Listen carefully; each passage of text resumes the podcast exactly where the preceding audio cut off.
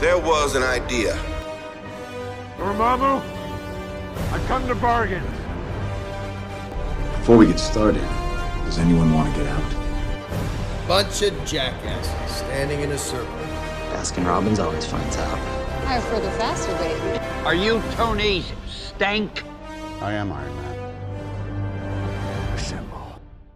What's going on, everyone? Welcome back to a brand new episode of Assembly Required, an MCU retrospective, the show where we reassemble the MCU piece by piece, movie by movie, episode by episode. I am your host, Eduardo, and we did it, everyone. We got the whole gang back for this one.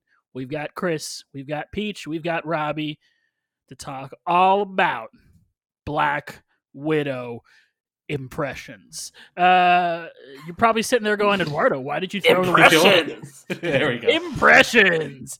Uh, you're probably thinking, why why did you show the word say the word impressions? Well, so if you've listened to all of our episodes, you probably understand we usually have a very specific uh, structure in which we do these episodes.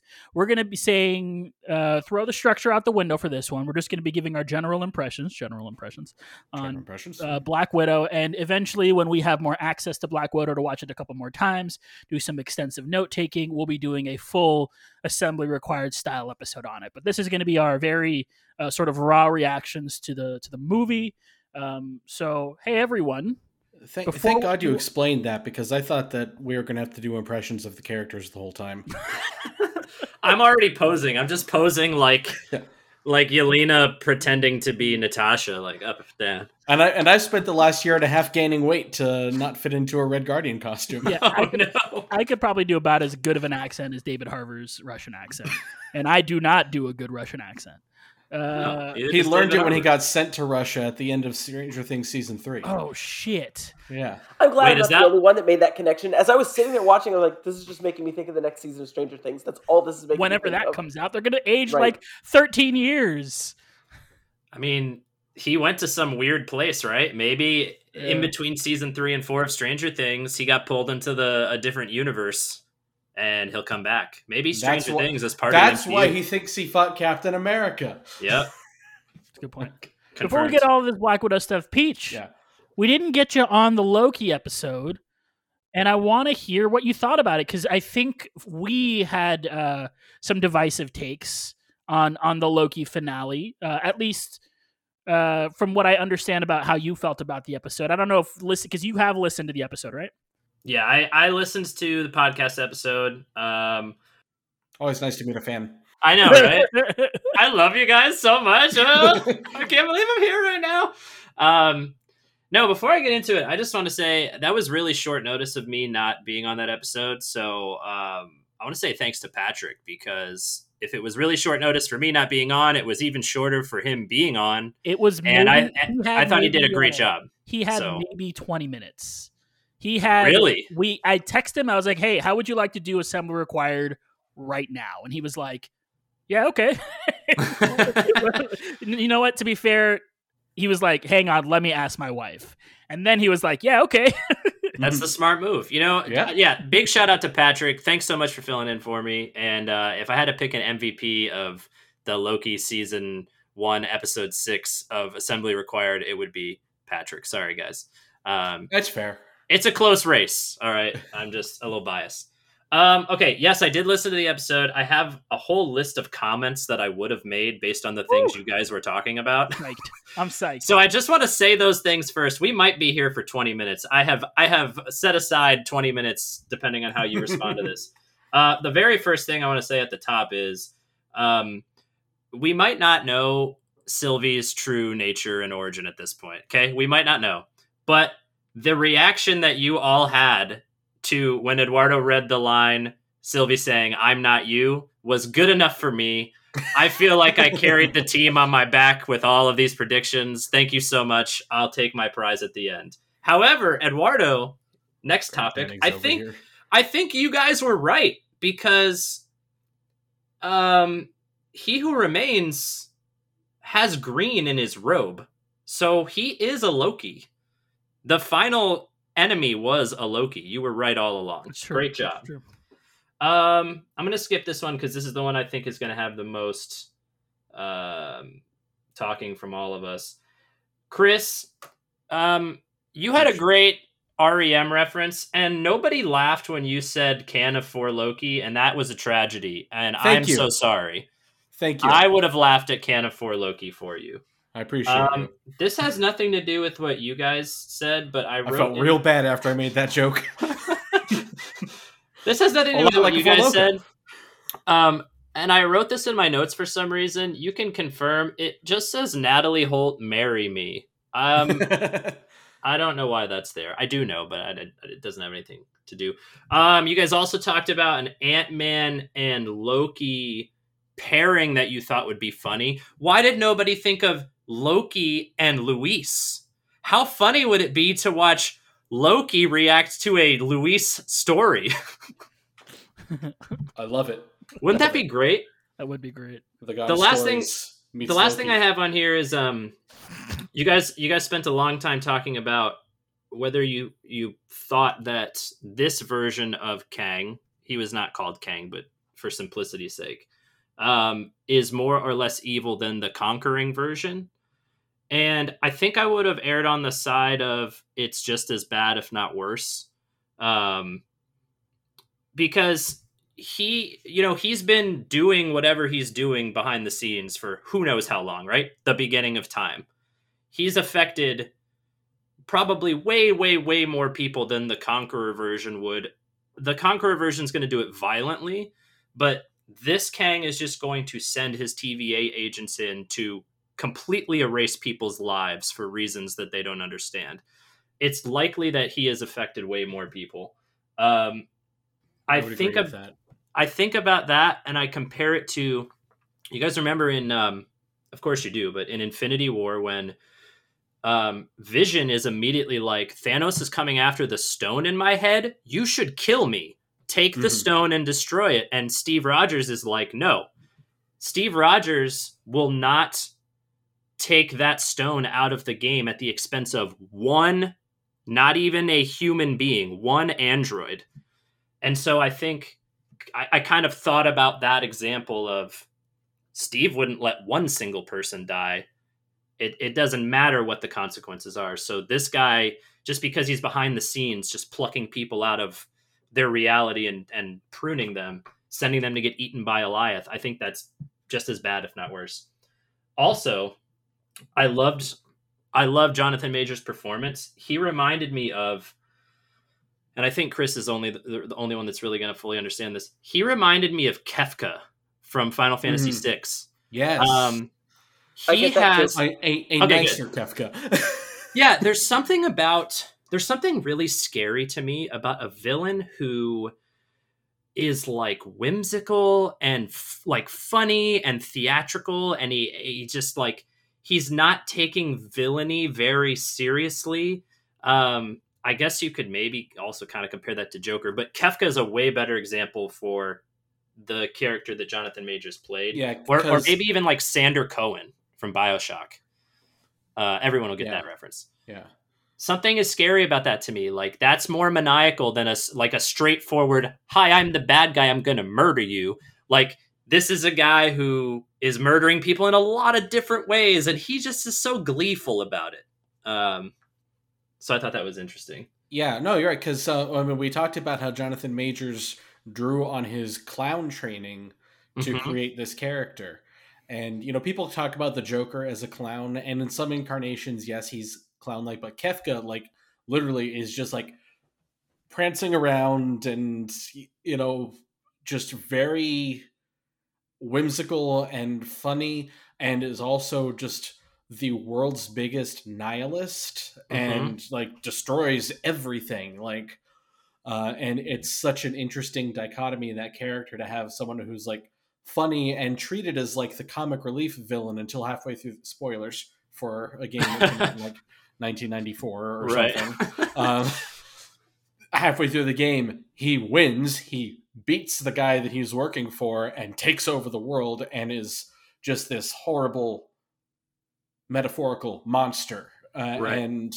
and he who remains you know he's kind of lost his mind i think a little bit spending these millennia alone at the end of time um but when you think about it what he's doing is really really scary hmm And, It's just I think that- unhinged. yeah.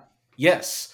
And his performance almost makes you forget how terrifying what he's doing is. And and that's why I think it's really important in that last scene when Loki comes running out looking for Mobius. Uh, when you see how scared Loki is. hmm You don't see Loki scared very often, and for him to go, he's terrifying. He un- he sees through all of that and realizes how scary and this guy is, and that's saying something. When Loki worked for Thanos, you know, Mhm. so for someone to scare Loki, uh, that that should make you scared of He Who Remains, and and as He Who Remains says, if his variants are worse, Kang is going to be something. And I kind of hope that we see a similar version to He Who Remains again as a villain, um, because I think that they could take that unhingedness about him and turn it into something really interesting. But for that reason, Yeah. for that reason, and that comparison that I made in my head, I, I, I just I liked him a lot. So, getting to the part that you actually asked me to talk about, I really liked the episode. Um, I know that and I'm not saying you guys feel this way, but I- I feel like uh, there's a good number of people that thought that you know this this final episode was too slow. Um, maybe it needed some more action, whatever. I don't. I agree with what Eduardo said on the last episode. I don't need a finale to have like a big show-stopping number. You know, like I I I liked the way this episode played a lot, particularly because I was terrified of even though it was slow and he was just talking, Jonathan Majors was just talking for most of the episode. It was scary because like of all of this stuff we just talked about, like he's talking about just murdering all these people behind the scenes and getting away with it. And now people are coming here to stop him. Um, and it was very compelling. He acted extraordinarily well. Um, I'm sad that that's possibly all we might get of that character. Um, and I also think I've thought about this more and more as we've watched these three series. Now that we're done with the series that were announced for this this year, except for what Hawkeye and What If. Um, Ms. Marvel. oh, that's coming out this year too. Yeah. Yep, they reconfirmed that Woo! recently. We've got a, we've got a, we, we still got a lot to go. Yep. Okay, well these are these are the initial three that we heard about right away. That we were like, okay, that's what we're getting. These three shows. Um, you know, we we've talked a lot about how these episodes are supposed to have the TV format where you can just jump in wherever, and it's like watching a, a, TV show. I have come to the realization for myself that I don't think that's true at all. I think that these shows even though they're released in a strange format because most shows that you would watch from beginning to end as one continuous story get released all at once like you know netflix daredevil netflix other marvel shows whatever i don't think this is either of those things i think it's the meet in the middle version i think it's like game of thrones where you can't just pick an episode of game of thrones and watch it. It won't make any fucking sense. Like you won't know who you're talking like who the characters are. You won't know what they're talking about. I think that these three shows fooled us into thinking it was more of a jump right in wherever because it started off with WandaVision, which was based on sitcoms. And the first couple episodes of WandaVision, you might have been able to just jump in and watch without any prior context. But I just don't think that's true anymore. I think you are meant to watch all three of these shows from start to finish in one swoop, but they're releasing it weekly for the the talking in between. And uh, so that all being said, it doesn't bother me that an a season ends like this because a we know there's going to be a season two, and because b if I were to watch it start to finish, it would feel like a movie, and I think that's actually what it's supposed to be like at this point. Uh oh. I mean, I don't Lots think of there's anything, faces. I don't think there's anything wrong with what you said. I think you can, if you enjoyed it, that's good on you. I think we've Oh, all yeah. said the reasons that we didn't enjoy it enough on the last episode, so there's no point in sort of rehashing that. I don't have Sure. anything to like be like, no, you're wrong, because like you can feel however you want to feel, man. If you liked it, I mean, I'm excited for you that you liked it more than I did because I wish I liked it more than I did, but that doesn't take away how much I liked the season as a whole. My uh oh was because I thought you were gonna rebut against me saying I don't think the show is meant to be watched wherever you want to watch it from. I think it is Yeah, that's more like that's, a cut. that's where I was going to rebut you. yeah. Well, what I'll say is, I don't think we've ever, and one of the other two, correct me if I'm wrong, I don't think we've ever made the argument that episodic means watch in any order necessarily. It just means that it's not meant to, that, that there is a clean break in the episode, a beginning, middle, end of If that that's the case, episode. if that's the case, that's fine. But I got to tell you, and maybe some other listeners have been confused by this too. When you guys talk about that, it feels to me like you have been saying this works like an episode. Th- these shows are supposed to work like an episode of How I Met Your Mother. I can jump into season seven, episode twelve, and have no clue what's going on in the plot, and it's totally fine because Oh yeah, I that's understand that's the not character. what I have meant. Yeah, that's not what. I have meant. Yeah. Okay. What I what I've meant is that I mean there should can and and in this case should be a serialized story that is being told, but I want each episode to make sense in and of itself as an episode. Whereas like going back to Falcon and the Winter Soldier, I feel like those weren't so much episodes as 45 minute chunks of this story. Agreed. Whereas I think with WandaVision and Loki, we got full episodes, and each episode built on the last one and told a season long story. So that, that's Okay. what I mean when I say I'm looking for a show to actually feel like a TV show as opposed to a chopped up movie. Okay, that's good to know. Well, then I'll just I'll wrap this up real quick. Then I I would have given that episode an eight and a half out of ten. I didn't come up with um I didn't come up with rating systems. I'm sorry. I I Peaches in another timeline did. yeah the, the, the, the evil peaches did. I gave that episode eight and a half out of ten. The series as a whole, I I really really loved it. Um, I think that's why I wrote down Natalie Holt. Please marry me. I mean, everything about it was so good. It was so quirky. It, all the characters were fun. I don't.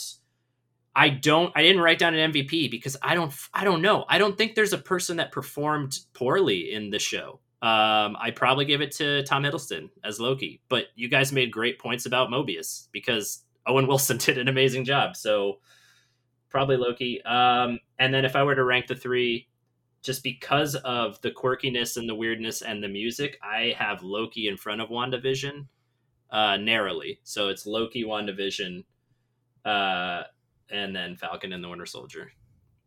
Patrick already said Cats the musical, so I can't make that joke. There we go. 20 minutes done. All right. Have any of you watched the uh not to talk about this too long, but the assembled episode that they put out this past week? No, not yet. Oh, it's it's it's very good. Uh, my one complaint is that they do not talk about the music at all. And I would have liked even just a couple minutes and an interview with Natalie Holt about it would have been amazing. Uh, but other than that, it's I mean it's narrated by Tom Hiddleston. They go into a little bit of the challenge of making the show. They started filming like a couple weeks before they had to shut down production, and uh, they show a lot of concept art. Interview with almost the whole cast uh, a lot of the um, the head writer, the director, some of the other writers, producers. Uh, it's a it's a good watch. I, I highly recommend it. You just made me wonder. Um, a lot of people didn't like Falcon and the Winter Soldier and decided that the reason that they didn't like it was because COVID somehow impacted the plot of the show. Um, and it's interesting that Loki was also basically immediately impacted by COVID, but it was a very good show plot wise. And I wonder if any of those people are reflecting on that event. I think not to defend Falcon Winter Soldier too much. I think that that accusation, if it's true or not, has more to do with the fact that they altered the plot for sensitivity reasons because it was supposed to deal with a pandemic. Uh, uh, allegedly, I don't know if that's true or not, but there have been a lot of reports of that, and that they that sort of left them with some holes to patch. That and the fact that they ended up not being able to film in Puerto Rico because of the uh, earthquake that happened. I there. thought I thought I saw an interview with the director of Falcon and the Winter Soldier that said no, COVID did not impact our our our plots. This is how the plot was going to be. Yes, I, I saw that as well, and it's one of those things where I honestly just don't know who to believe. But that this kind of thing that they just say Yeah. to save face. Um, Yeah, I guess that's but yeah, no, I thought Loki did a great. I mean, you couldn't tell that it was a pandemic production, as it Yeah. were. no, um, absolutely not. You also see in this show, I'll tell you two fun things. For Tom Hiddleston's 40th birthday, they made him a big Tesseract cake. And um, That's nice. they show some concept art of the waiting room. And here's where I think that maybe COVID did affect a little bit. The concept art had a bunch of people waiting in line, and one of them happened to be a bipedal raccoon. Hmm. Interesting. I don't interesting, but I don't know if that was uh just concept art that they decided to go in a different direction or if it was concept art and then they're like, well, let's just have it be two people because that's funny in a different way. But Hmm. yeah, so so yeah, I recommend it. If you got an hour to set aside, watch it. It's uh, it's really good. Well, let's get to the main event. Let's talk all about Black Widow. Um, first off, just like generally, what'd you guys? How'd you guys feel coming out of the movie? Uh, I I mean, I- enjoyed it. My, I felt like I enjoyed my time sitting in the movie theater watching it, and didn't feel completely excited and amped to talk about it and see it again. Like it, it's. Yeah. It, I, I think this is going to come up, but I, as we keep going, but I feel like it didn't necessarily have like flaws, like or at least big glaring flaws. It just didn't necessarily do that much that was exciting or interesting either. It just kind of was. It just existed as a film that was enjoyable and also forgettable. I, I think that something we're going to find, and one thing I'm really looking forward to is when we do our real, not our real episode, but our more full episode on this after we've had some time to watch it again a couple times after it's out on Blu-ray and on Disney Plus and everything, uh, you know, wide release. Seeing it now, we've had so many years of build-up for this movie. Partially because they waited too damn long to make a Black Widow movie um, which my understanding of this is, and I was not aware of this, is that the reason they had to wait was that Scarlett Johansson's contract that she originally signed was that she could only be in crossovers. And they could not make because Ike Perlmutter is a cheap bastard.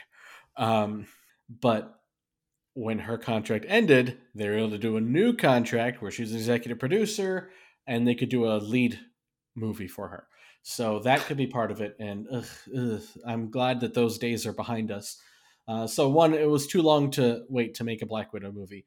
But also the fact that we ended up seeing this movie over a year after we were supposed to have seen it, after a drought of Marvel movies, and immediately following two really great new exciting Disney Plus shows that were weird and and and really pushed the boundaries of what a Marvel project can be.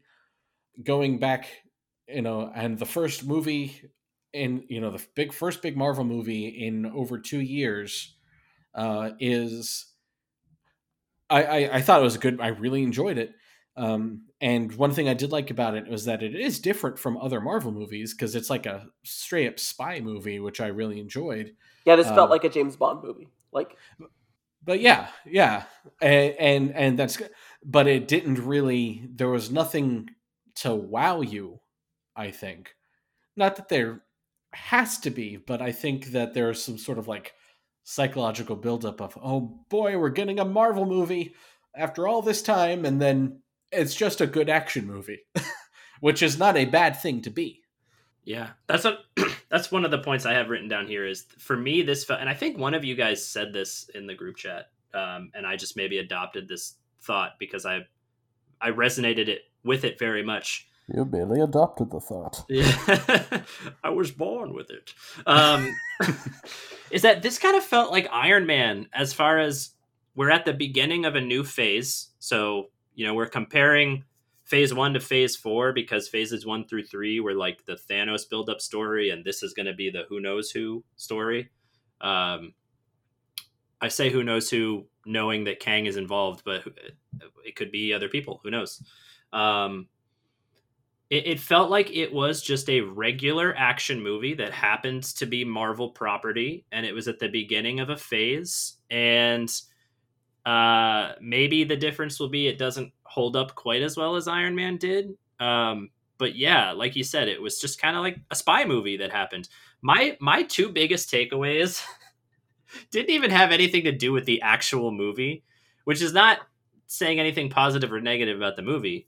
But when Eduardo and I went to see it together, and I don't know if he noticed this, but when the uh, Marvel banner put played on the screen, I geeked out because I was just excited to be in a movie theater watching a Marvel movie again Mhm. because it has been so long since we've done that, and it was just cool to feel sort of normal for a second. Like here we are, we're watching a Marvel movie in theaters. This is great. Um, and the other thing that I took away also had to do with the theater. And I immediately said something to Eduardo about this because somehow there are still people that leave before the credits. I don't get it, y'all. I just don't get it. We watched like it, it wasn't a lot of people, I'll say that, but we watched like maybe 10 or 15 people get up and leave. And how do you not know by now? If you're seeing Black Widow in theaters, you have to have seen some other stuff or at least heard from people that you I feel like everybody at this point has a one degree of separation between has seen a movie and hasn't seen a Marvel movie.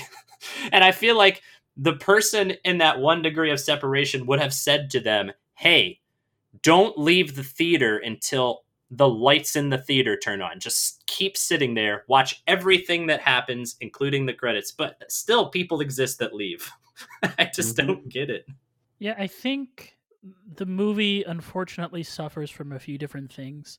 Um, like Chris said, I think the Disney Plus shows have a have a big role to play in the reception to this movie. I think how long it took for the movie to finally come out has part of the, role to play. I also think uh, we can discuss whether or not it's true, but this is the most Marvel formula movie I've seen in what feels like a little while. It, it's very sort of to that traditional Marvel movie ness, and it's hard to sort of explain and quantify, but it just kind of has that. It has the Marvel structure. It has, you know, the quirky side characters. It has, you know, the villain, and you get a little surprise. Like it all just, it all packed up a little too nicely and neatly compared to, you know, Loki and WandaVision that had all this really interesting new groundbreaking stuff and so it becomes really difficult to just sit there and enjoy that for more than what it is and the black widow definitely suffers from that. I think another thing and maybe we can get into some character talk here. I don't know if you guys are going to agree with me but one of my biggest dislikes of black widow is, is black widow. I think uh, she's not written that well in this movie. I don't think it's necessarily Scar- scarlett johansson not doing the best job although I wouldn't call her, you know, the best actor in the world. Uh, that being said, she does well with what she's given in her role in these things, but she, I don't think she's given that much to do here. And a big problem is that because of that is that the side characters around her are very interesting. Her family, all three of them, are all super interesting characters. So she's there as sort of the the more quote unquote normal one, and it it makes her kind of boring in her own movie and I don't think that's that's good for your your co-stars to sort of outshine you uh, with the way that they're written and the way that they're they're in the movie. I don't know if you guys agree with that, but that's at least how I left feeling. I think I do agree with that, but I wonder if it is like an 80-20 split of 80% because those three characters are very interesting and the 20 because we know that Black Widow is deceased. Yeah, I think that's a big part of it. Yeah. right. Because I didn't have a problem with Nat in this movie at all, but there's only so much you can do when it's like we've seen what she does before this movie and we've seen what she does after this movie. So it falls into that classic prequel problem. Right. Even though it's not really a prequel, it's a as uh, A Pumbaa once said, an in between quil. That's right, midquel's actually a word now. I don't know. I sort of kind of disagree with that. Uh, for example, take Jonathan Majors at the end of Loki. We'll take that that little scene that that happens there where he's he's explaining. Jonathan Majors is captivating from the second that you see him on there, and he acts his ass off. And I think I would personally be captivated by that scene, whether or not I know he's going to be Kang in the future, which I do.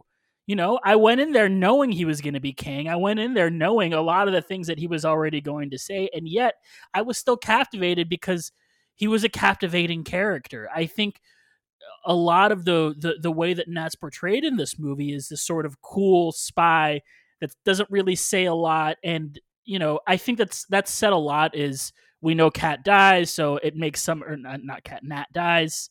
Um sorry robbie. We know that nat dies. Uh so we we we sort of lose some of the interest in there but i think it is possible to still tell a compelling story i think they just failed to do that Yeah, I'll admit I didn't think about it, but I found myself agreeing with you. Like I didn't, I didn't leave the theater thinking hmm, Scarlett Johansson was boring in this. But honestly, I guess, yeah, she didn't do much. And and what I'm really thinking about is something that's come up on several of our retrospectives on this on this podcast. Is we came in to this podcast, kind of, I think several of us admitted, kind of having been influenced by sort of the narrative that Black Widow was never given much, and then found ourselves one movie after another saying, you know, Black Widow was great in this. We picked her as MVPs a few times. Several times we said we thought about it. She was in consideration. She ends up having some great roles in several movies.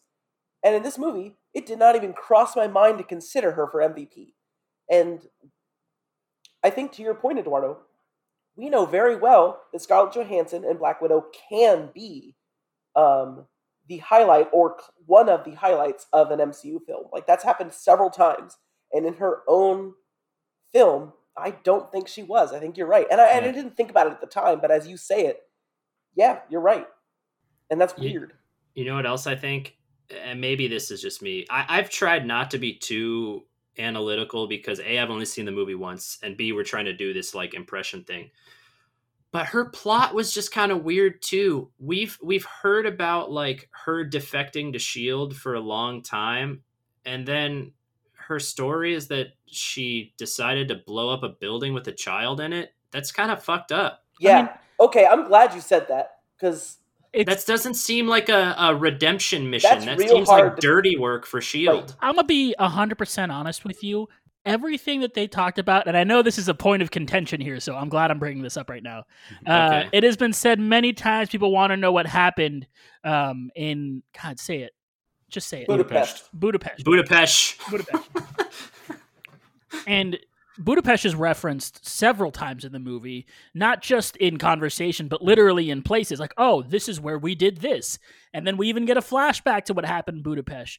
A lot of what they talk about that with that movie sounds like kind of a more interesting movie than the movie that we got. I think a movie about Black Widow and and Hawkeye being trapped in a building and in a city trying to escape for 2 weeks, having to make really ambiguous choices. I think it would have been more it it would have to me really shown sort of a, a little bit more character development from from Nat, right? Because I think we could have seen her maybe wrestle with some of the decisions she made a little bit more whereas in this one she's just like already a hero and she's like my bad that I blew you up. I don't know. It just the the weight isn't there for me. I think I'm Yeah, sorry guys. I think the Budapest stuff would have made for a more interesting uh, would have made for a more interesting movie. I don't think that's so. I, to be clear, I don't think that's where our disagreement that has mostly been off the podcast comes from. It may well have been a more interesting movie. I just don't, and I'm not disagreeing with you, Eduardo. What I what bothers me is how often people and and I've got a tangent from this movie that I can tie into this. How often people want I need to see that thing that was referenced with one line in this movie. I need and then another line in another movie. Yes, they referenced it again in Endgame. But how often people just we need you need to spell out this thing for me instead of lines can just be throwaway lines. Or you can if you build a movie off of it, if you build that interesting movie you're talking about off of Budapest, it's not the, that there's nothing wrong with that. What bothers me is fans just feeling like every single thing needs an explanation and every single thing needs to be seen and shown and written out. And That's how you hap- get an imperial officer naming Han Solo because Yes, he doesn't exactly. have a family. Well, why is his last name Solo? Who cares? Who? Who I cares? figured it was because his dad was named Solo. I don't but- disagree with that at all, but I do think that this is this is different because it is referenced a hundred times in this movie. It's not just Yeah. a throwaway So line this movie, anymore. this movie made it different. Yes, before this movie, Sure, before this movie, absolutely, right. we don't need Yes. that kind of stuff. But when you have an entire movie where half Yeah. this is basically a sequel to what happens in Budapest. So how are you going to Well, have maybe- the sequel without showing us what? Like it just. It Well, Maybe they they show- set up uh, a Black Widow 2 Black where Widow they 2, do the the free in prequel. between. They can have another Black Widow movie where they just put her in a random scenario, aka Budapest. I mean, unless you change what happened in Budapest from what we saw in this movie, I don't think you can do that movie because it ends with her killing a little girl. And Yeah. the end. And that's not going to happen because this movie is about dealing with the fallout of that. Also, Yeah. did anyone else find with that moment it someone who has in their past blown up a little girl? It's really hard for me to. Wait, I, I believe in second chances. What did you say as someone who in their past? No, I didn't. Yeah, no, you definitely did. what I said. Yes. That is- You're gonna review the tape. Hold on. Robbie just said he's blown up a girl.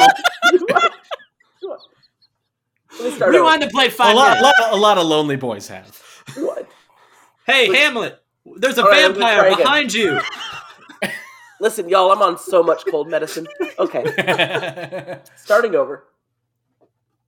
The fact that in her past she once we found out it's attempted, but it's the thought that counts.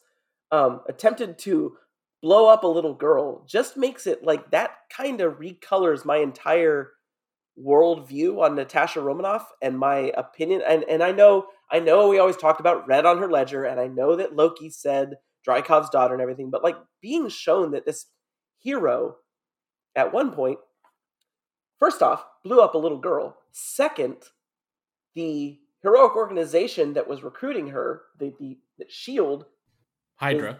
eh, right, Hydra, but but Hawkeye was a part of it, are wanting her to blow up a little girl. Like that just that's not the kind of thing that's very easy for me to accept. Oh yeah, yeah, you're redeemed from the time you you murdered a little girl. It's that's hard, and and I feel like it's going to always kind of color my opinion of Natasha Romanoff a little bit. I guess I'm just an asshole because I didn't that didn't bother me. Okay, No, you're not an asshole, but it's just I don't think it's executed that well. Like Eduardo referenced the apology briefly. The apology at the end is like not a real apology. Like right. what does Antonia know that Black Widow is the one that blew up the building? First of all, second of all, you don't attempt to murder a person and then not see them for X amount of years and then just say, "Sorry, I did that to you." Right. Here's some red dust. Stop Right. being mind controlled. Like It- it's not an it's not an apology. Yeah. And also, at this point in our story, Nat has been with the Avengers for a long time.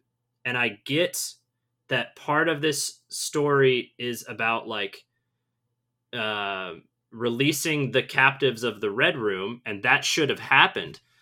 But like, she is very remorseless during the movie. It feels like she didn't learn anything about being a hero. Like, would Steve Rogers have done all these same moves? He would have found a way to break all of these captives free and get them to a better place, and then not murder everyone else. Just literally murder everyone else. Is that a bad take? I don't know if it's necessarily a bad take, and I don't think I think my prop. This movie is supposed to play off as a movie about remorse, but Natasha doesn't really seem to show too much remorse to almost anyone except for those that are in the red room, which makes sense to to an extent. And she shows a little bit of remorse to Taskmaster. Um, that being said, I think. I think the movie is worse that Taskmaster was being mind controlled the whole time. I would have found it really interesting if she was like red dust and then the dust had no effect and she's like, "What? You think I've been mind controlled this whole time? No, you tried to blow me up. I have actual agree. grievance with you." Yep. Yeah, that would have been Yes. better, I think. I agree. I agree. Is this where we talk about Taskmaster? We can talk Might about as well. Taskmaster now, Okay. sure. We can How- talk oh. about anything anytime, bro. Really? You want to tell us I- about that thing you did? yeah, please. If you need to talk, we can turn No, this that's off. We for can turn that's the recording off. prequel. Keep it rolling. okay. We can turn the recording off. Um, how did you guys feel about Taskmaster? Because I know there's a lot of vitriol about it. Oh, I mean, I'm not angry. Uh, it, it it's it's a couple things. I think one, the way they handled the backstory of Taskmaster worked for this story. I think. Uh, two, I understand why people who are maybe big fans of Taskmaster from the comics might be disappointed that the character that they love was not in this movie. Not Now, I don't understand people who are mad that they made it a woman instead of a man. Those people can leave. But Yes, promptly, please. but the people who are like, well, I really like the story of Taskmaster in the comics, and that's what I was expecting. I didn't get that. That I understand. It's it's similar to people maybe being upset about Mandarin or or some of those other changes. Changes that, for the most part, I've been fine with because they make sense in the context of the movie. But I but I get you know if. I, I- I'm just trying to think of like a, a random Marvel character. I'm, I'm a big Squirrel Girl fan, and if they put Squirrel Girl in one of these movies, and made her Yeah. completely different from the comics. yeah, like. Raccoon Lady. Yeah, yeah. If they made a rack, yeah,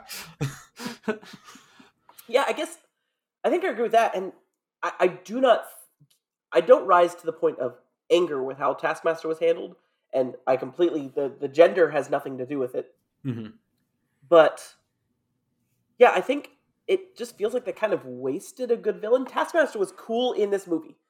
It, Uh-huh. the, action sequences, watching her using the various like like using moves from the other Avengers, that was real real cool.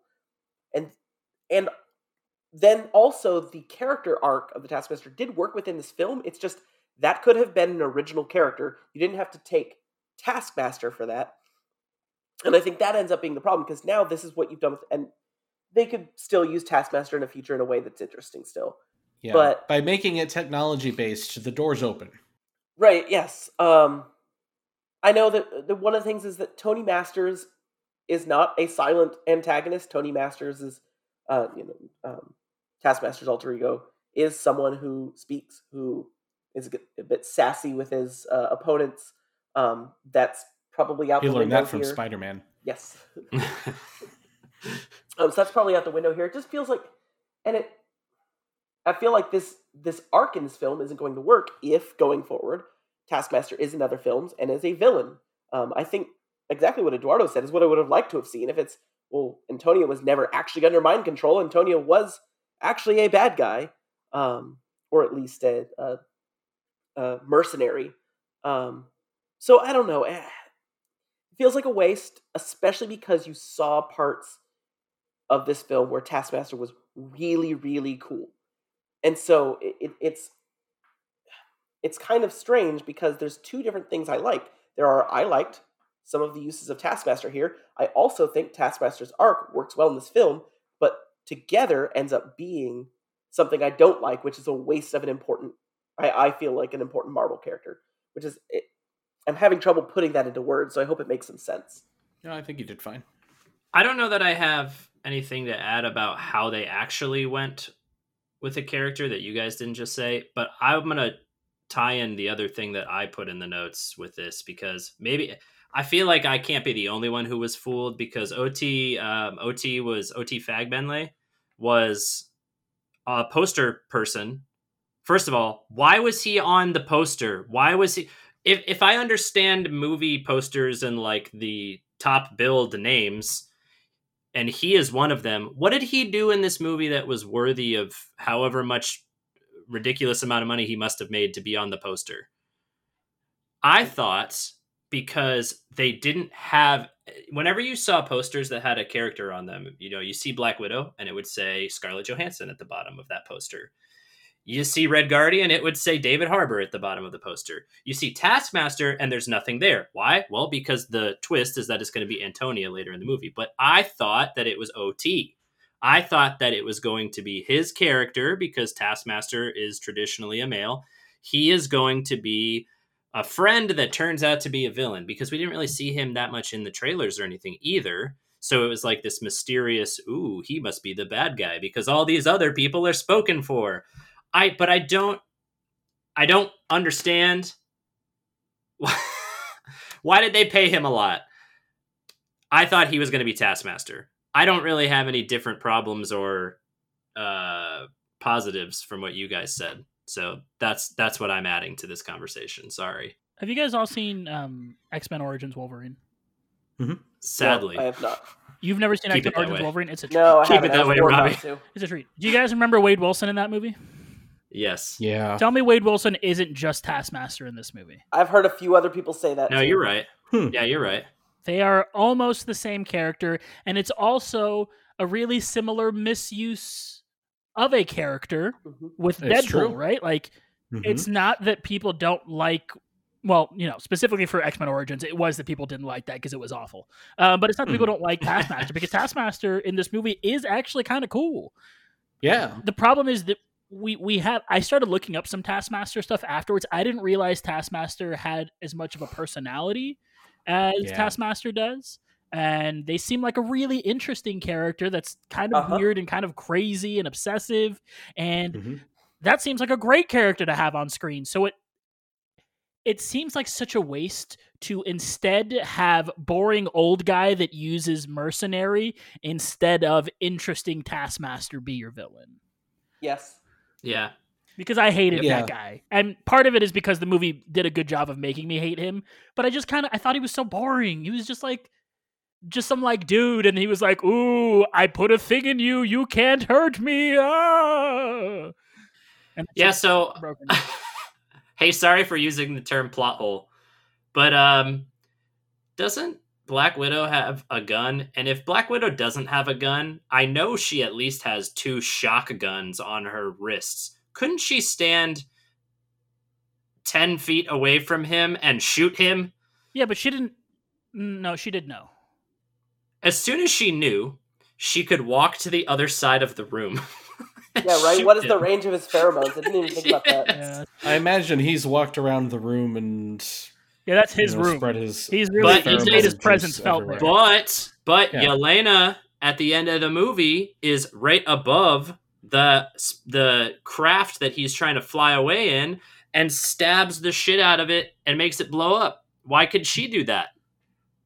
You know, air pressure, inside. uh, wind turbine, She's not that far away uh, from him. uh, movement. you know, But was she outside and he was inside?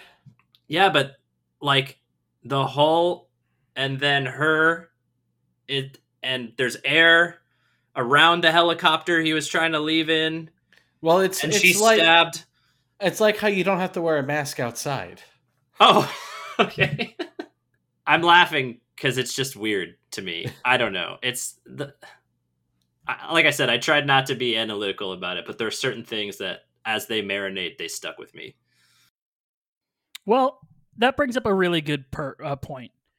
Uh, Yelena, who is the best character in this whole movie, uh, in my opinion, Florence Pugh just steals this show. I think people had anticipated from the trailers that David Harbour was going to be the one to kind of seal it, and in some scenes he's he's funny, but I really think it's Florence Pugh that really elevates it. And I think here's the the big problem is that Florence Pugh's character is just a significantly more interesting Black Widow than Black Widow herself.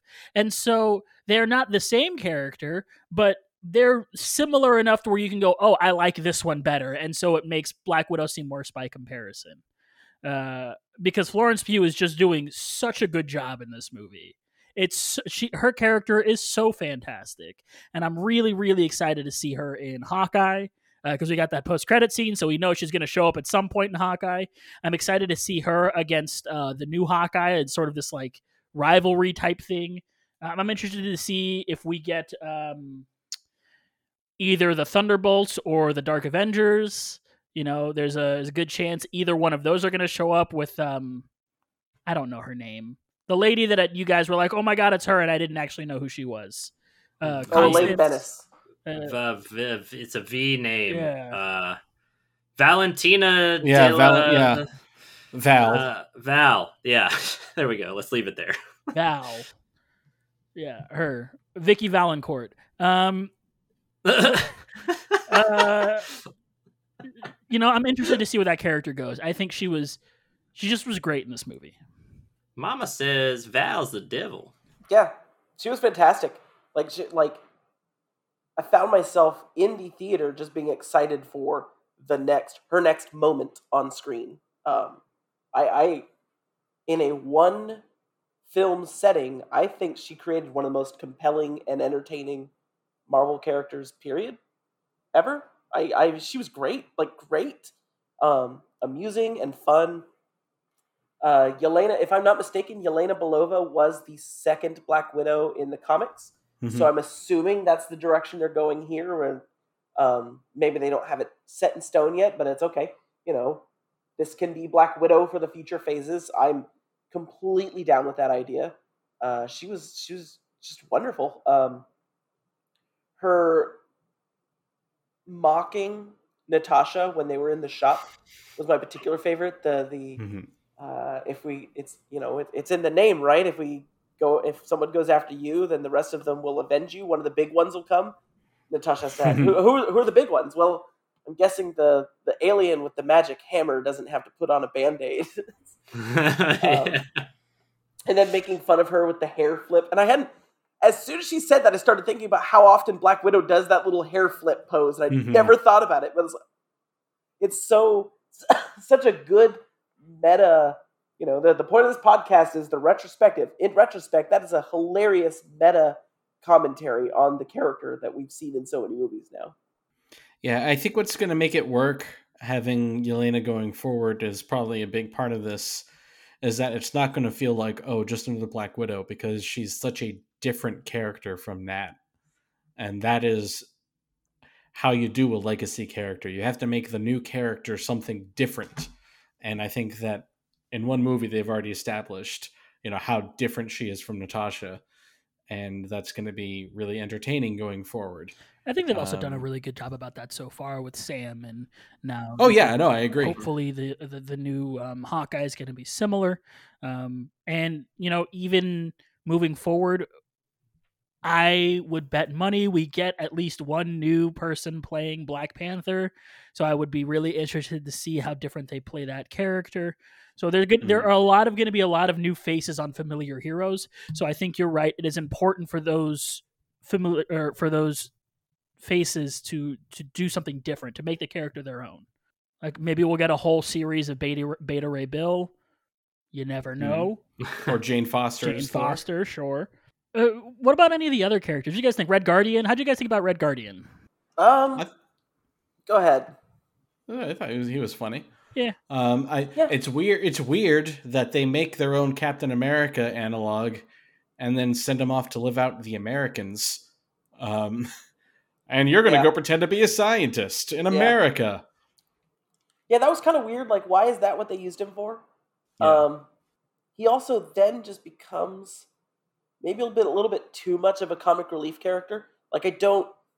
The guy we see in the last act of that film, I have trouble believing was ever a successful super soldier, a successful spy in in America, keeping his cover and performing a mission that was about espionage, not about Mhm. raw strength. It's, but he was an entertaining character. It just I had trouble, you know, this was the same guy. It seems hard.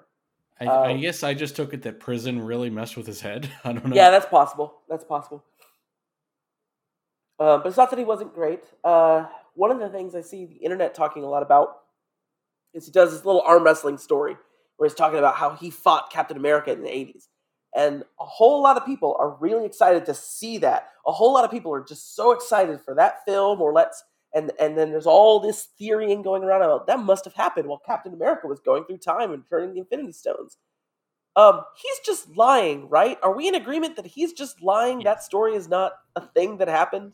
There are three options. He's lying, he's delusional, or he fought a not Steve Rogers Captain yes, America okay, that, possible, that the U.S. had tried to, because we already know that they tried to make more super soldiers. Yeah, that's true. I'm not saying he fought Isaiah Bradley, but you know, in the comics, they had tried while Cap was in the ice, they had tried making other Captains America. Uh, so That's true. so it could be one of those.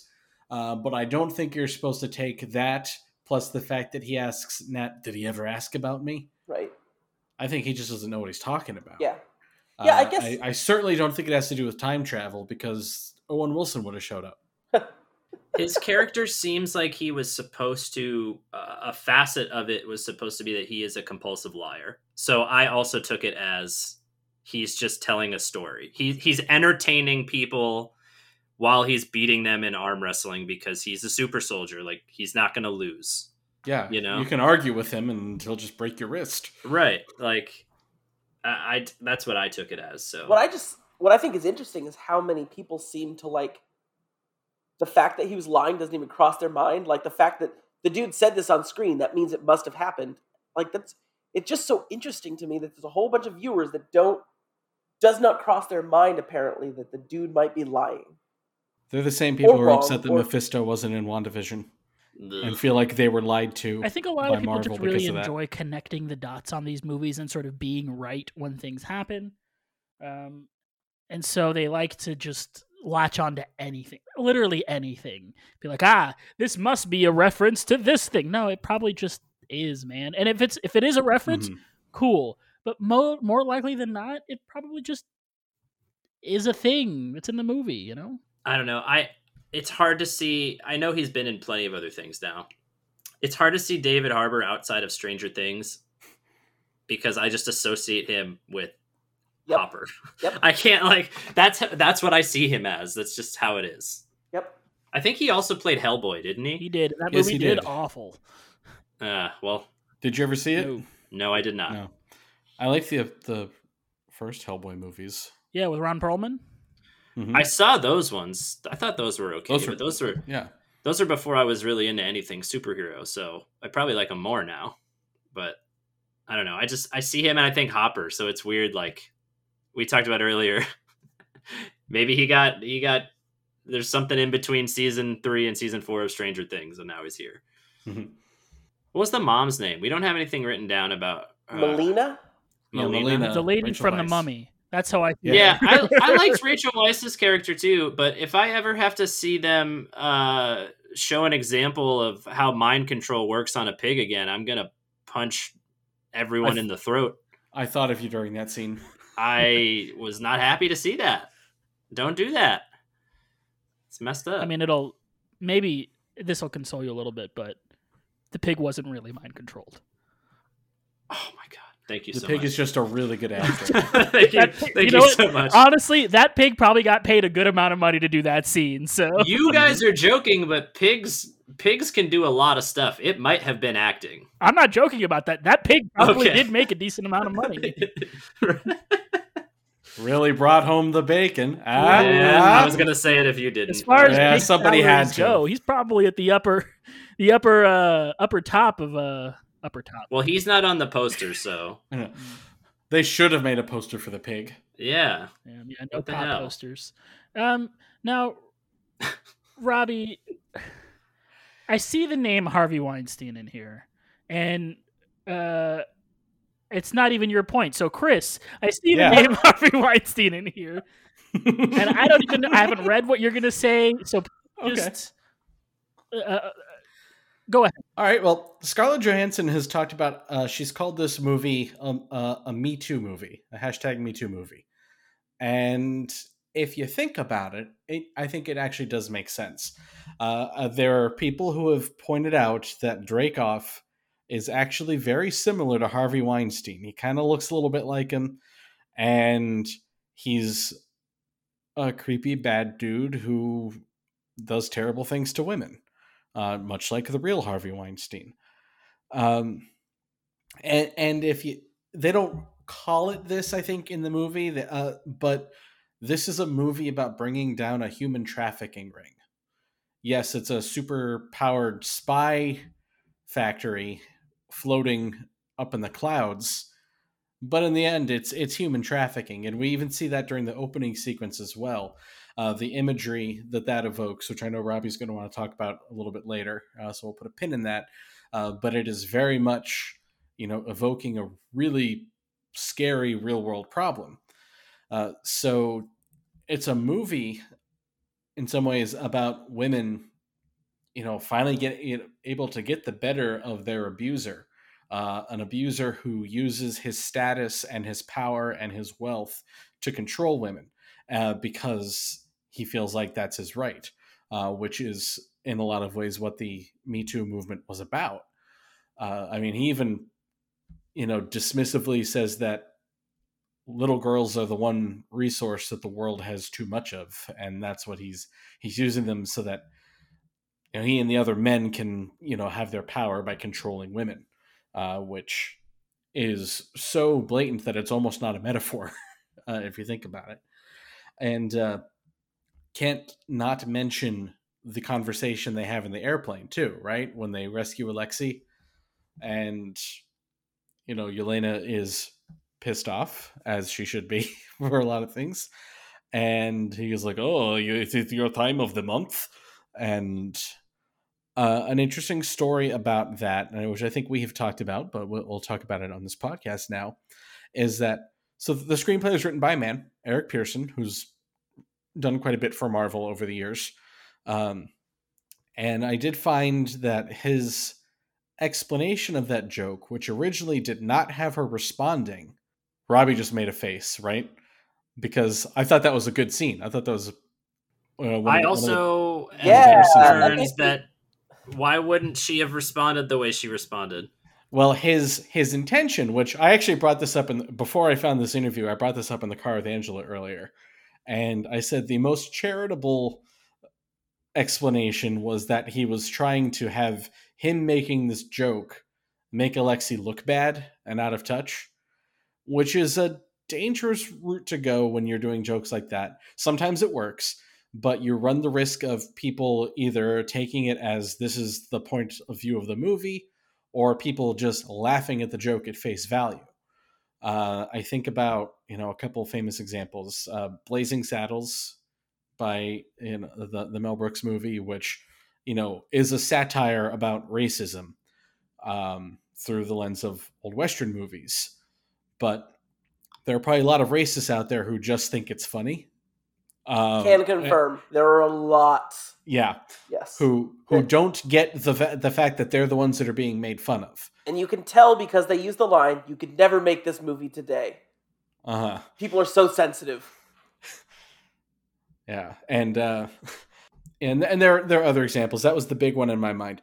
Uh, but especially in a movie like this, when you have two characters like Yel- like Yelena and like um uh Natasha, they're gonna answer back, and they got to the point where they were. I don't know if this was in rehearsals or filming or the table read or what, but they Florence Pugh did not like this this scene.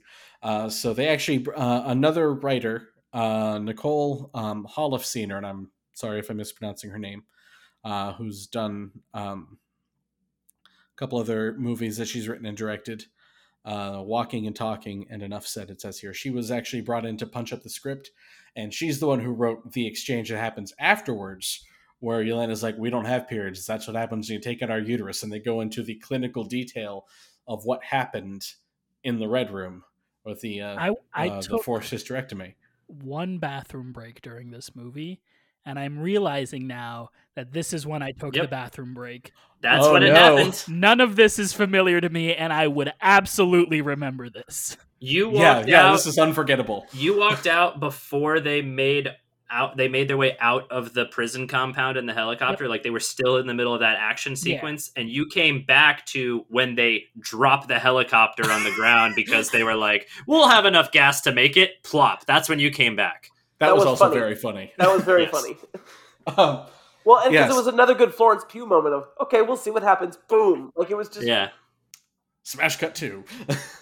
but yeah, no. So Elena, uh, for you, Eduardo, since uh, you you don't remember the scene, Elena talks about the forced hysterectomy, and and Natasha's joining in, and he goes, "Okay, fine. You don't have to be so clinical and nasty." And Elena says. Oh, I was just about to talk about fallopian tubes, which is probably the first time fallopian tubes have ever been mentioned in a big superhero movie like yeah, this. up until then, it Uh, was just a rumor. It was just a fallopian tube rumor, but now we have full confirmation con- confirmation that there are fallopian tubes in the MCU. Oh damn. We've never seen anyone give birth. That's true. We so we don't know. For all we know, the one difference in the MCU is that everybody hatched. Uh, I don't know. Uh, Aurora looks disturbed by no, that no, thought, it's not that. or Please something continue. else. Uh, yeah. Anyway, so you know, there's this great. ta it's a great takedown, and it probably made a lot of people uncomfortable too. Um, um, but you know, it's these women who get the upper hand on the guy who thinks he's funny. Uh, it's like I don't know if you ever heard people talk about the strategy of like when someone makes a racist or a sexist joke and they just expect you to laugh along with it. Look at them, and go, I don't get it, and yeah, can you explain make them that? uncomfortable and have them try to explain why the joke is funny until they Mhm. realize that's not funny. I'm I shouldn't have done that. so uh, and the and of course this also ties back to the most controversial scene of Age of Ultron as well. And we talked a little bit about that back in that how you know a lot of people were very upset with how Nat was treated in that movie, particularly that scene and uh, and the way it came across. Um, and the thing thing these have in common is these scenes were written by men, and then uh, the women are like, "Hey, come on." Uh, so it's just important to think. About, I think as as men, it's important to think about you know how things are going to be perceived, and you know stop and think just for a second. How are the other people going to take this? And uh, here's where this movie benefited by having you know you know w- women as the stars and you know Scarlett Johansson as an executive producer, Cate Shortland as a director. They all were like, okay, yeah, we're not going to get rid of this joke, but we're going to answer it. We're we're going to deal with it. We're going to respond. And and I think that you know made for one of the you know that scene alone that gets you what Yelena's character is all about Yes. and and is a, is a nice takedown as well and just shows how well adjusted they are in the face of you know some terrible things that were done to them as, as children. But yeah so that's that's all of that to say that yeah this movie actually has sort of a I, I don't know if it's subtle or not but there is definitely a, a you know a feminist undercurrent to this movie uh, in a way where the, it is about you know the struggles of women just in a fantastical superhero spy kind of way in, in a way in a way that a lot of spy movies also we think about this as a superhero movie but also in a way that a lot of spy movies don't really get to deal with as well i think it's interesting As someone who has watched every single James Bond movie, I agree. she has too or at least moonraker Moonraker, by the way, I'm pretty sure is what would get my vote for the worst James Bond movie. So get some better. But but I'm sure they used it on purpose because that movie has a Russian guy with a no, he's not Russian. He's not Russian. Spy Who Loved Me is Russian. Okay, I'm getting in the weeds. That movie has a space station. Um, Yeah. So I'm I'm assuming they used it as kind of a, a tongue in cheek nod to the Red Room in this i think it definitely was But I'm assuming they knew. So they have her sitting and watching a James Bond movie. I'm assuming at some point when they were producing this, they realized they were making a movie that is very much in the fashion of a James Bond movie. I think it's better than a James Bond movie. I think it's it's missing some of the problematic parts of a James Bond movie, but this felt more like a James Bond film than a superhero film. Yeah. And I think they knew that. Yeah, and I- and I think that's one of the things that makes it stand out in the MCU a little bit uh, is that it really, I mean, with the exception of Alexei lifting a couple things, there's not much superheroing in this movie. Yeah, yeah, there's not. Absolutely. Well, let's take it all the way back to the beginning, Robbie. This with the way the movie opens. The way the movie opens, it's really interesting. We get that sort of flashback in time. You know, we're in Ohio, I think. Uh, you know, we get this whole little scene about them being as a family, and then by the end of it, I think a little confusingly, I think I was confused by the end of that scene because I didn't really understand what had happened. And throughout the context of the rest of the movie, I figured out, oh, they weren't actually a family. Like they're not. Yeah. At, at the end of that scene, I was very confused. Um, I I picked up pretty quickly that they were Russian plants, but it took me a while to realize they were not actually a family. right. Um, I think my assumption was that the, you know, that that Alexei and Melina went over there, and they had children and they raised their children as Americans, but I think it wasn't super clear until later in the film what that actual structure was. Yep. I think the only reason that I was on that kind of was going on is that I happen to remember the one line in Endgame where she says she doesn't know her father's name. Yeah. Okay. But I mean, that's one line in a three-hour movie. Yeah, that makes sense. Um, but then uh, I don't. I still kind of don't know how I feel about it, and so I wanted to bring it up because I wanted to see how y'all feel about it. But this movie has, I think, the most the most unique MCU opening in that it is not actually unique. It's unique for the MCU, but not unique for films. So we get we get a really haunting cover of "Smells Like Teen Spirit." Uh, I think a very good cover of smells like Teen Spirit. I say that as a, a big Nirvana fan. It's it's I'm not necessarily predisposed to enjoy covers of Nirvana music, but I really enjoyed this.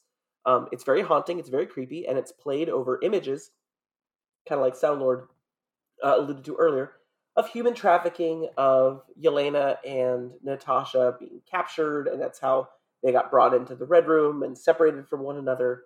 Um, and so we get kind of this montage, but this opening credit roll is about the credits.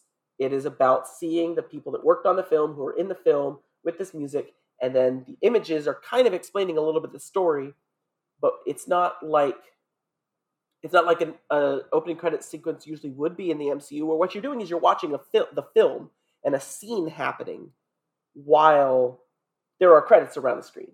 This was a more traditional opening credit roll, almost kind of like you would have seen, like we saw at the Spider-Man movies.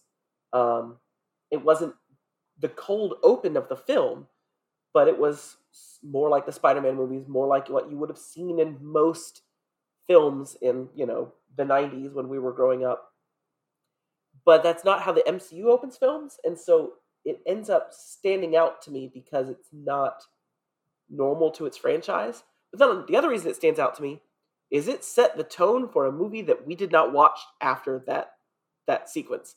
It's haunting and jarring and scary and serious, and this film is not actually that. It deals with some uh, disgusting themes, but it's a fairly light-hearted film, a fairly um, entertaining, somewhat fluffy action film. Um, it's not it's not insipid, but it's not dark and serious. But its its credit sequence is pretty dark and serious. And I, I guess it, this isn't necessarily a complaint. Um, maybe it should maybe it's going to become a complaint over time, or maybe I'll come around to it over time. Right now, it just stands out as like I don't. This doesn't fit with the movie or the franchise, and I don't. I don't know. Maybe I'm alone on that, but it was weird to me. It was it was good in a vacuum, but weird in its entire film. Yeah, I don't disagree with any of that. I thought it was really okay. interesting, and it was really like, oh, this is a lot. And then the movie that we got afterwards was not a lot for the most right. part. Yes. There were some yeah. more mature themes at times. For the most part, it was it was pretty tame compared to how dramatic the opening was.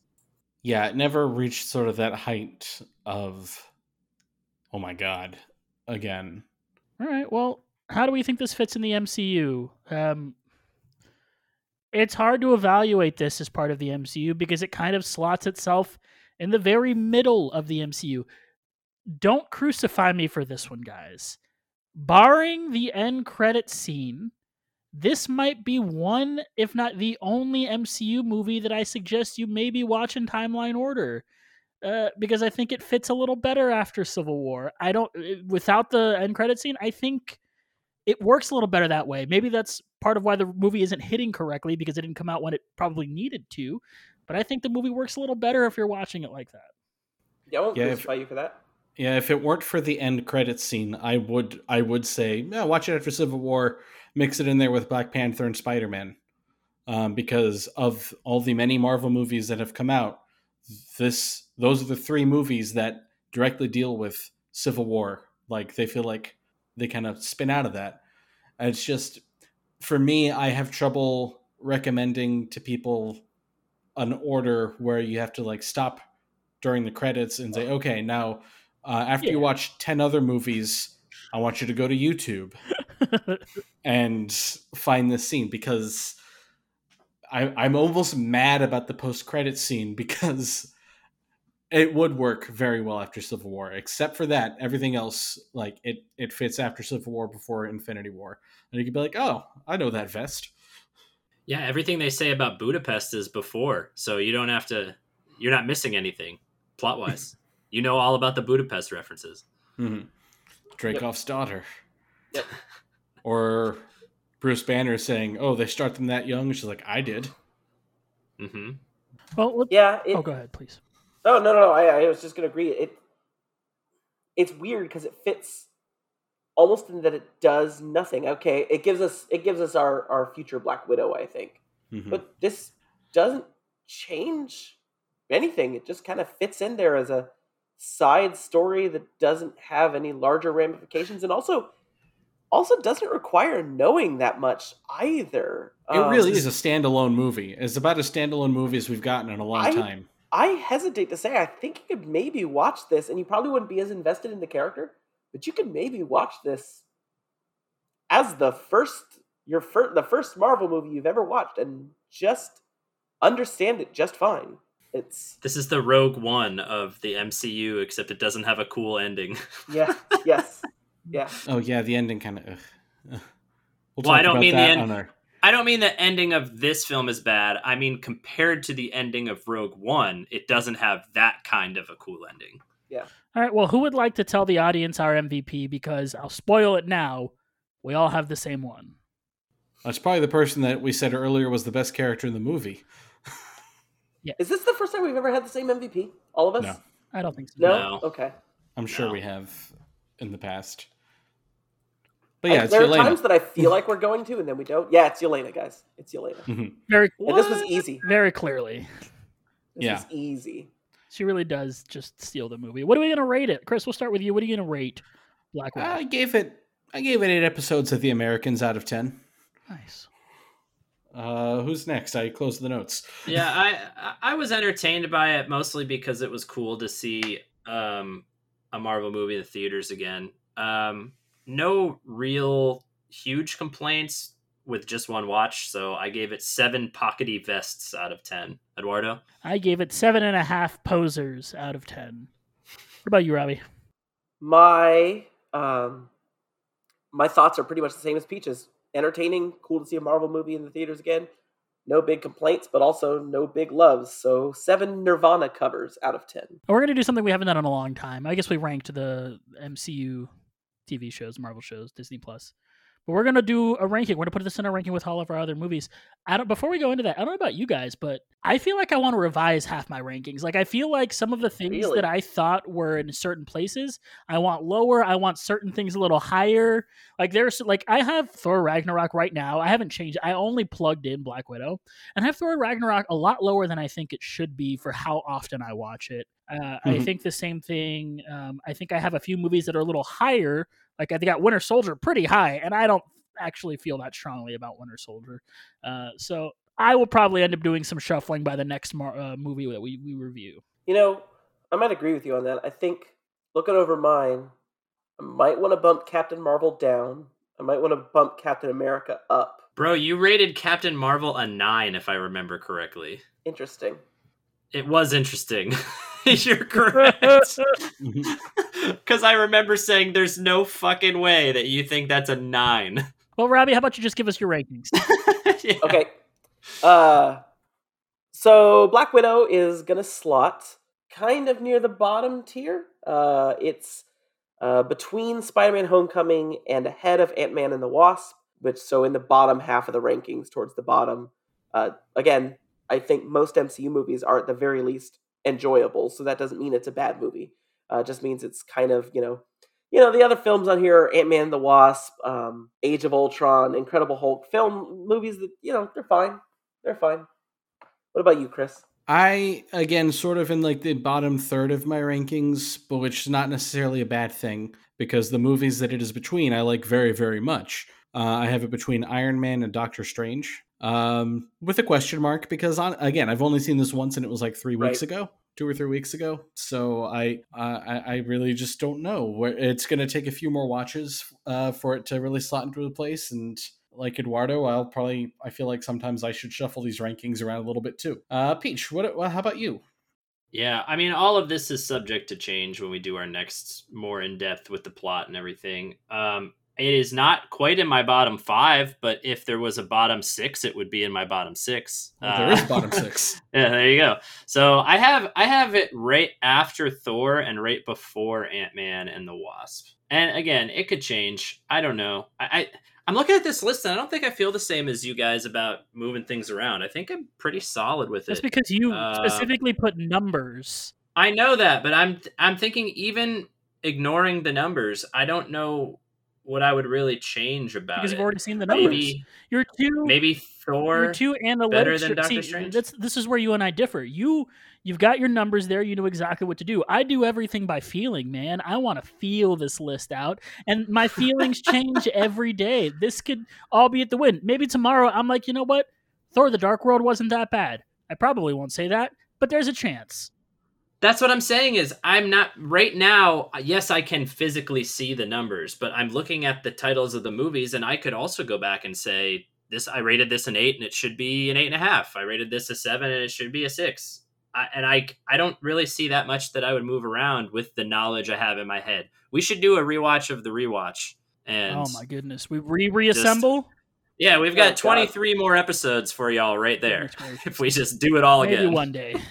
Uh, Eduardo, what, what, where'd you Yeah, put I've it? got it in the upper lower echelon, so the top of the lower uh, uh movies. Um, and I don't even know if I agree with its placement right now. I think I might actually bump it down a couple spots. I probably would have it just above Hulk, right after uh, Guardians Volume Two. Now that I'm looking Wow, at just ahead of your favorite movie.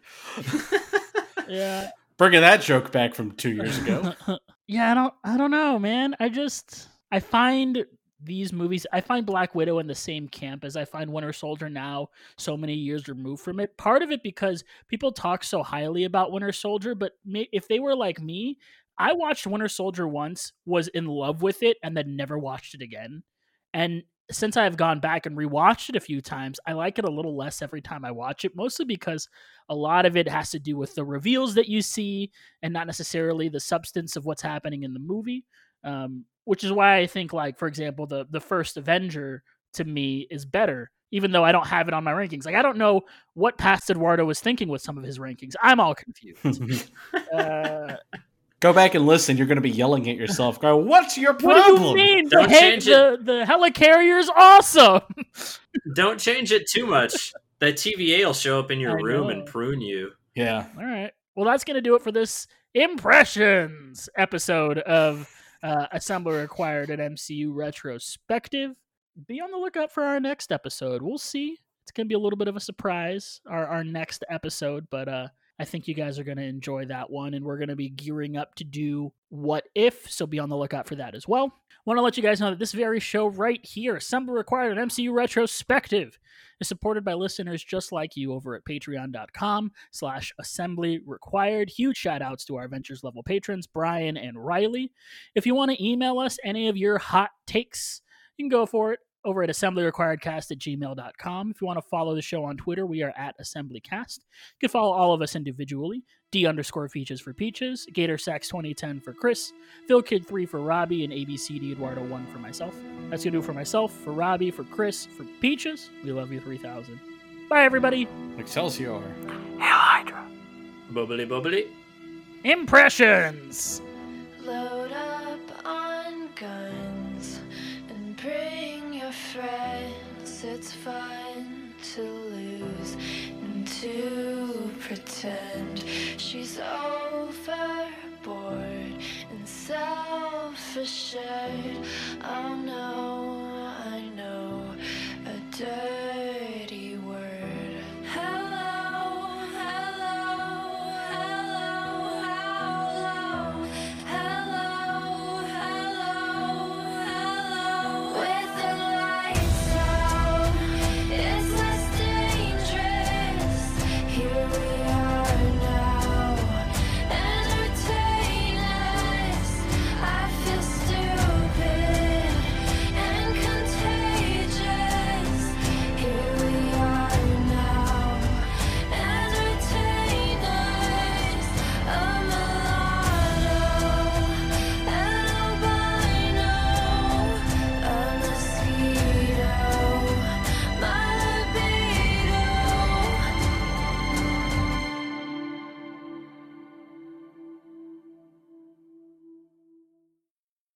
When are when are you guys getting your first tattoos? Never. Uh, you, um, I think Never. they tat- they tattoo you in the morgue, right?